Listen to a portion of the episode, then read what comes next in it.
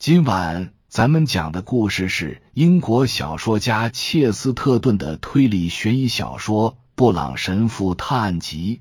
话接上回说道：“是的，小子，我非常肯定。”吉尔德冷冷的回答道：“原因很简单，他拿着主人桌上两万英镑纸币逃走了。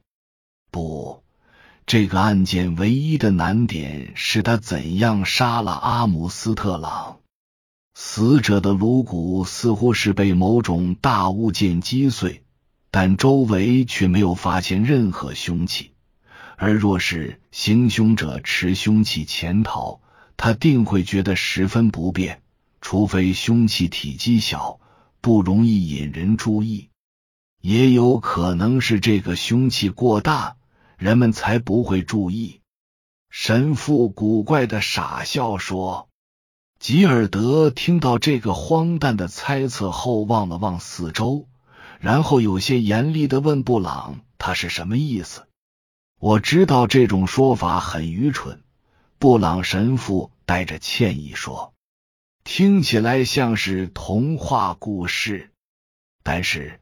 可怜的阿姆斯特朗是被凶手用一根巨大的棍棒杀死的，一根绿色的大棒。它太大了，以至于你们根本不会去注意它。这根大棒就是我们说的大地，它就是被我们现在所站的这块绿坡给撞死的。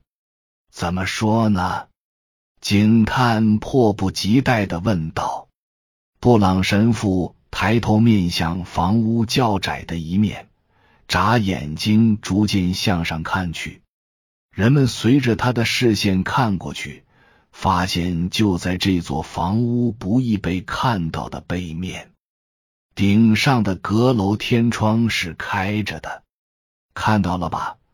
他像个小孩似的指着那儿解释说：“阿姆斯特朗是从那被推下来的。”吉尔德皱着眉，仔细打量着这扇天窗，然后说：“是的，这很有可能。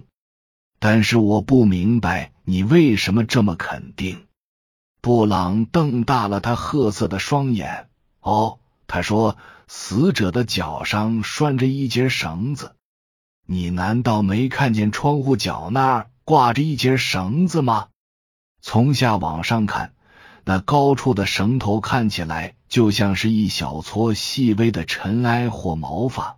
那精明的老巡官看了后，满意的对布朗神父说：“你说的太对了，先生，难怪你那么肯定。”就在他说话的同时，一列只有一节车厢的火车从他们左边开过，缓慢停了下来。一群警察从列车上下来。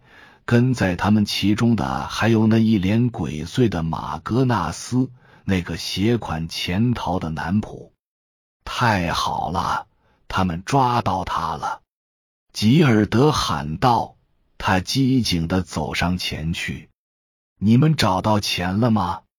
他对走在前面的那名警察喊道。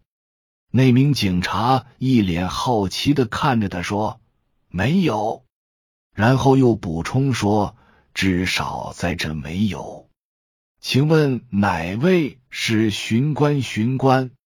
那个叫马格纳斯的人问。他一开口说话，所有人立刻就明白了他的声音是如何使列车停下来的。他看起来迟钝呆板，留着黑色平头，面无血色。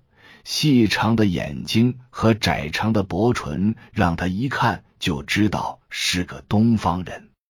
之前他在伦敦一家餐厅做侍者，或是有人说干着更低贱的活。后来亚伦爵士把他招来做男仆，可直到现在，他的血统和姓名仍是个谜。但是他的声音却和他那张脸一样。让人恐惧，让人过目不忘。无论是因外国人咬字清晰，还是出于敬重主人，主人有些耳背，马格纳斯的音调特别清脆响亮，富有穿透力。他一开口，所有人都大吃一惊。我就知道会这样。他无动于衷的大声说道：“我那可怜的上了年纪的主人总是嘲笑我的一身黑衣，但我总说我应为他的葬礼时刻做好准备。”说着。他那戴着黑手套的双手瞬间活动了一下。警官吉尔德巡官喊道：“他愤怒的盯着那双黑手说：‘你难道不把这个家伙铐起来？他看起来非常危险。’”哦，巡官，警官一脸疑问的回答说：“我不知道我们可以那样做。你这是什么意思？”吉尔德尖锐的问道：“你们不是逮捕他了吗？”那张似是被撕裂的嘴边露出一丝嘲笑。一列火车正开过来，汽笛的呼啸声似乎是在巧妙的附和着他那嘲讽。我们逮捕了他，警官严肃的回答道。就在他走出海格特警察局时。在那，他把他主人所有的钱财都交给了罗宾逊警官保管。吉尔德一脸惊奇的看着这名男仆：“你到底为什么那样做？”他问马格纳斯。“当然是确保主人钱财安全，以防被罪犯得到。”马格纳斯平静的说。“确实。”吉尔德说。这样，亚伦爵士的财产才能安全的遗留给亚伦家族。吉尔德的话尾被轰轰开过的火车呼啸声淹没。那所沉闷的房屋早已习惯这周期性的火车呼啸声，在巨大的嘈杂声中，人们仍能听到马格纳斯一字一顿的回答声。像钟鸣一般清晰响亮。我从不信任亚伦爵士的家人。以上是由奶锅大叔给您播讲，感谢收听。每天晚上二十一点三十三分准时开聊。